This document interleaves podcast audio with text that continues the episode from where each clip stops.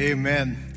You know, one of my favorite verses in the Bible is found in the book of Matthew, Matthew chapter five, verse sixteen. It simply says this: let your light shine before men in such a way that they may see your good works and they may glorify your Father, which is in heaven. Today, as we, we think a little bit about that idea of the light, I want to remind you that today, that this flame that we have here, that this is your light, right? This represents your your testimony, your legacy, the impact that you're gonna have and the influence that you will have in your life into the lives of others. And so what's the question is really this: when does the light shine the brightest? We know the answer. The light shines the brightest when it's found in the greatest darkness. And so today for us, the, the big question that we wanna ponder and think about today is, is simply this question. Is how bright is your light in the darkness that you find in your life? I mean, for all of us, it represents different things. The darkness around us, can, we can feel it and sense it in different places. For some of you, it's simply found at your workplace, a place that you spend the majority of your week, a space where the things of God have seemed to be pushed into the shadows, and the wokeness of our culture seems to be placed upon a pedestal. For others of you, the darkness that you feel and sense is much more personal. It's even within the home front, with those people who are closest to you and the relationships that you care for the most. The struggle is there. And the holidays and the seasons, right, they, they seem just to, to magnify that feeling that we have within, that at times, everything feels a little dark. And for some of us, it's so personal.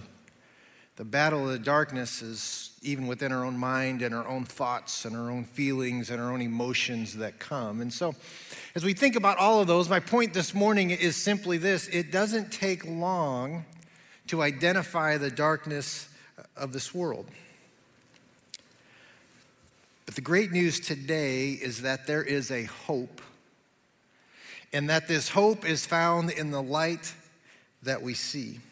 John chapter eight, verse twelve says again, says this, and again Jesus spoke to them saying, says, I am the light of the world, and whoever follows me will not walk in darkness, but will have the light of life. And so today in our time, I want to take some moments and study this. I, I want to study the hope that is found in the light. And we want to look at the light, and in the light, the hope that's found in that, from the simple acts of kindness that really brings light into the darkness of our world. And specifically today, I want to talk about the simple act of kindness that's found in the words that we choose. And when I say that, it, it, boy, it sounds so easy, right? And so simple. Just be kind.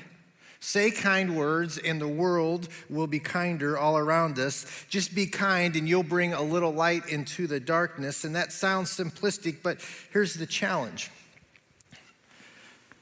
There are things that war against that light. There are things that want to extinguish the flame of your influence, of me and for you. There are things that want to war against it as we go. And so I want to encourage you today, as we think about that, just like a, a flame needs oxygen to breathe and to grow, we'll see today that the kindness needs the work of the Spirit in your lives to be all that God's called you to be in that. You see, today as we think about the things that diminish our, our, our light, I'm reminded again, we are in a cultural conflict like never before. Arthur Brooks, at this year's last prayer breakfast in D C, simply made this comment. He said, listen, we have moved to a culture of contempt, to the age of harshness. Contempt, he says this, contempt is a conviction of the utter, utter worthlessness of our opponents. They are not just misguided and wrong, they are stupid and worthless. And as I heard that, can I confess to you that that's a timely word for me, because there are times that I have felt that tension in my heart, a harshness towards those that may have a different ideology or a different perspective on different things. And if I let that harshness fester in my soul, it has the capacity to eventually just extinguish the light that God has called me to do. So today, I, I want to give you some, some thoughts as Jesus teaches on this. And let me just give you a little context for the power of the of not only the truth, but the power of the passage that is found in that we're going to look at today. Because in this passage, we're going to see in, in the book of Mark, Matthew in just a moment, Jesus is dealing with this heavy issue with this idea of the unpardonable sin. And uh, as Jesus is dealing with this significant issue of this unpardonable sin, this eternal issue, what's really fascinating is he tethers with this teaching the importance of the power of our words. So here's the context real quick. Matthew chapter twelve, Jesus has just healed a man who was demon-possessed. And the Pharisees, the religious leaders of the day, the representatives of the nation of Israel, accused Jesus of working through the power of Satan himself. That Satan was the one that gave you the power to cast out these, uh, these demons. And so Jesus then condemns them for their blasphemy. And, and here's why. Because their words give, gave evidence of the condition of their hearts. We're going to see here in a moment. Jesus wasn't just condemning their speech. It's not a speech issue. It was a heart issue that these men, these men faced. And their words simply declared the unbelief that was in their heart. So big thought for today. Here it is. If the heart is a treasury of good, the good will overflow through the lips and do good to others. But if the heart is a treasury of evil, that evil will spill over through the lips and do harm to the person speaking and to those listening. So that's where we're going to go today. So if you got your Bibles, go with me to the book of Matthew, Matthew chapter twelve. If you got your phones again, uh, fire them up to lex city dot info. All the sermon notes are there as we begin. Matthew chapter twelve, the words of Jesus, verse thirty-three says this. Either make the tree good and its good fruit, or make the tree bad and its bad fruit, for the tree is known by its fruit, right?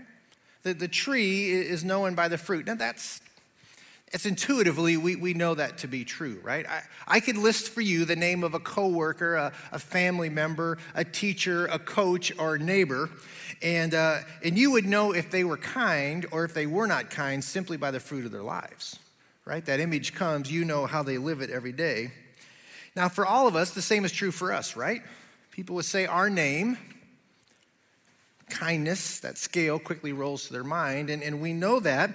And so we try so hard, isn't it, to, to make people think that we're kind. We want to put on this image, this facade of kindness about ourselves, and so we smile, right?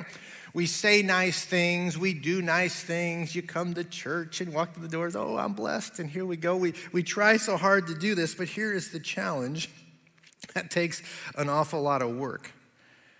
And eventually, you don't have the energy to keep faking the facade. You ever felt that way at different times? I mean, it's the non-relenting stress that just empties the cup, right? There's relational conflict. There's There's habitual pain we live in every day that just seems to drop the meter lower and lower. There's selfishness.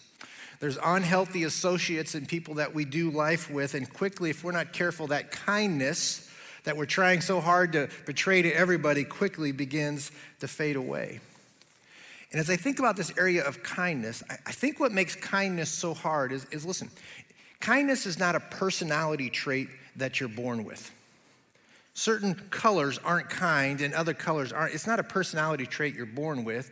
It's not even something that randomly happens. I always love the concept of random acts of kindness. There is nothing random about kindness.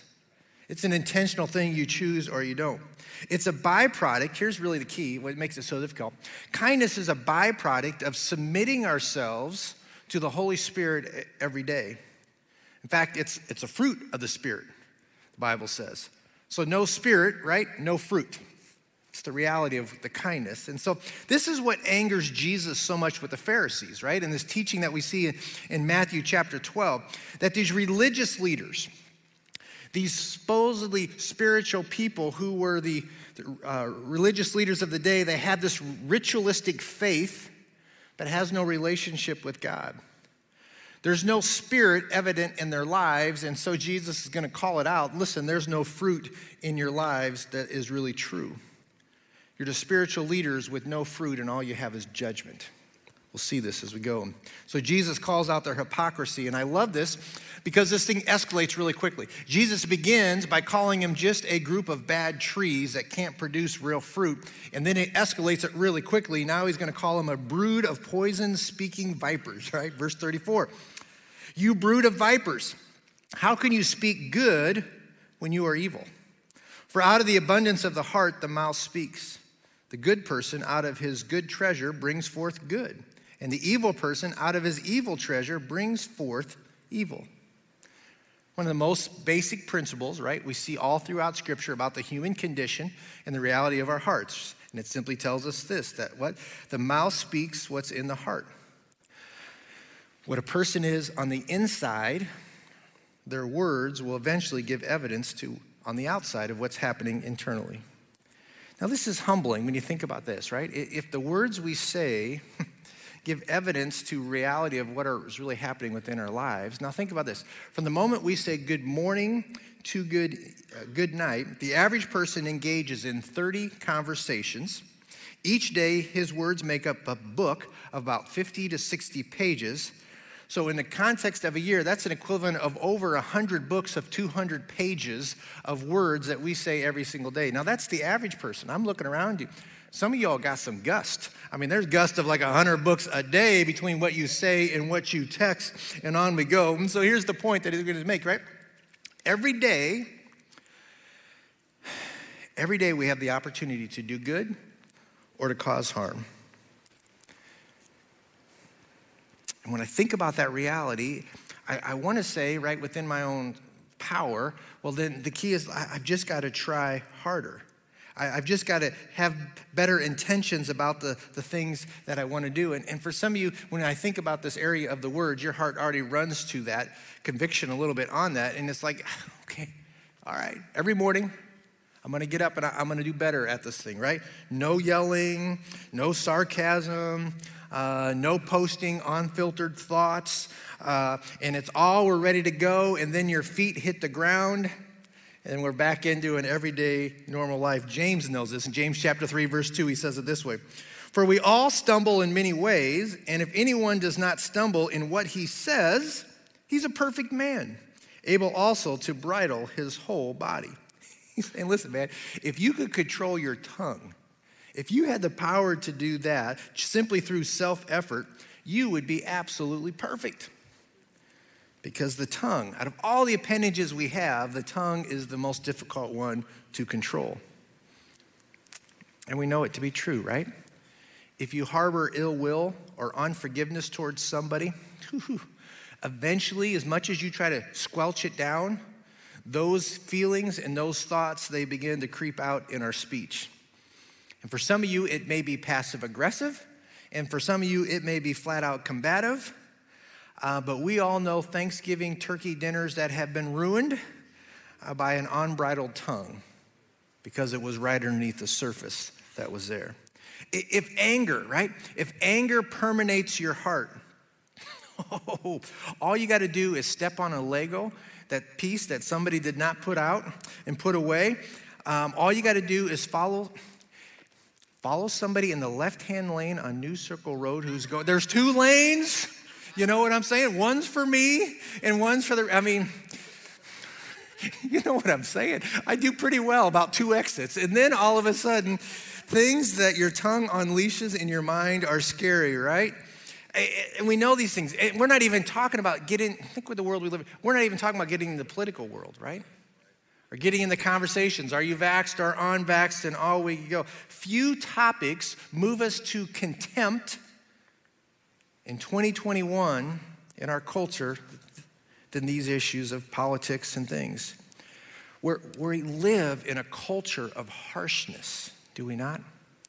We are just one rant away from exploding the garbage that lives within our hearts and the anger that's there.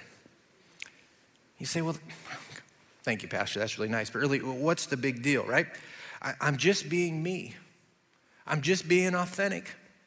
I'm just keeping it real, man. I, I can't be hiding who I really am and how I really think, right? I'm just keeping it real. Here's the problem with keeping it real as a Christ follower, is you are accountable for your realness. unguarded moments reveal our true character. As a follower of Christ, I don't have that luxury, and you don't have that luxury of, I'm just being authentic, just sharing what I'm thinking. Here's what the Bible goes tells us, verse thirty-six, continue on. I tell you, on the day of judgment, people will give an account for every careless word they speak. For by your words you will be justified, and by your words you will be condemned.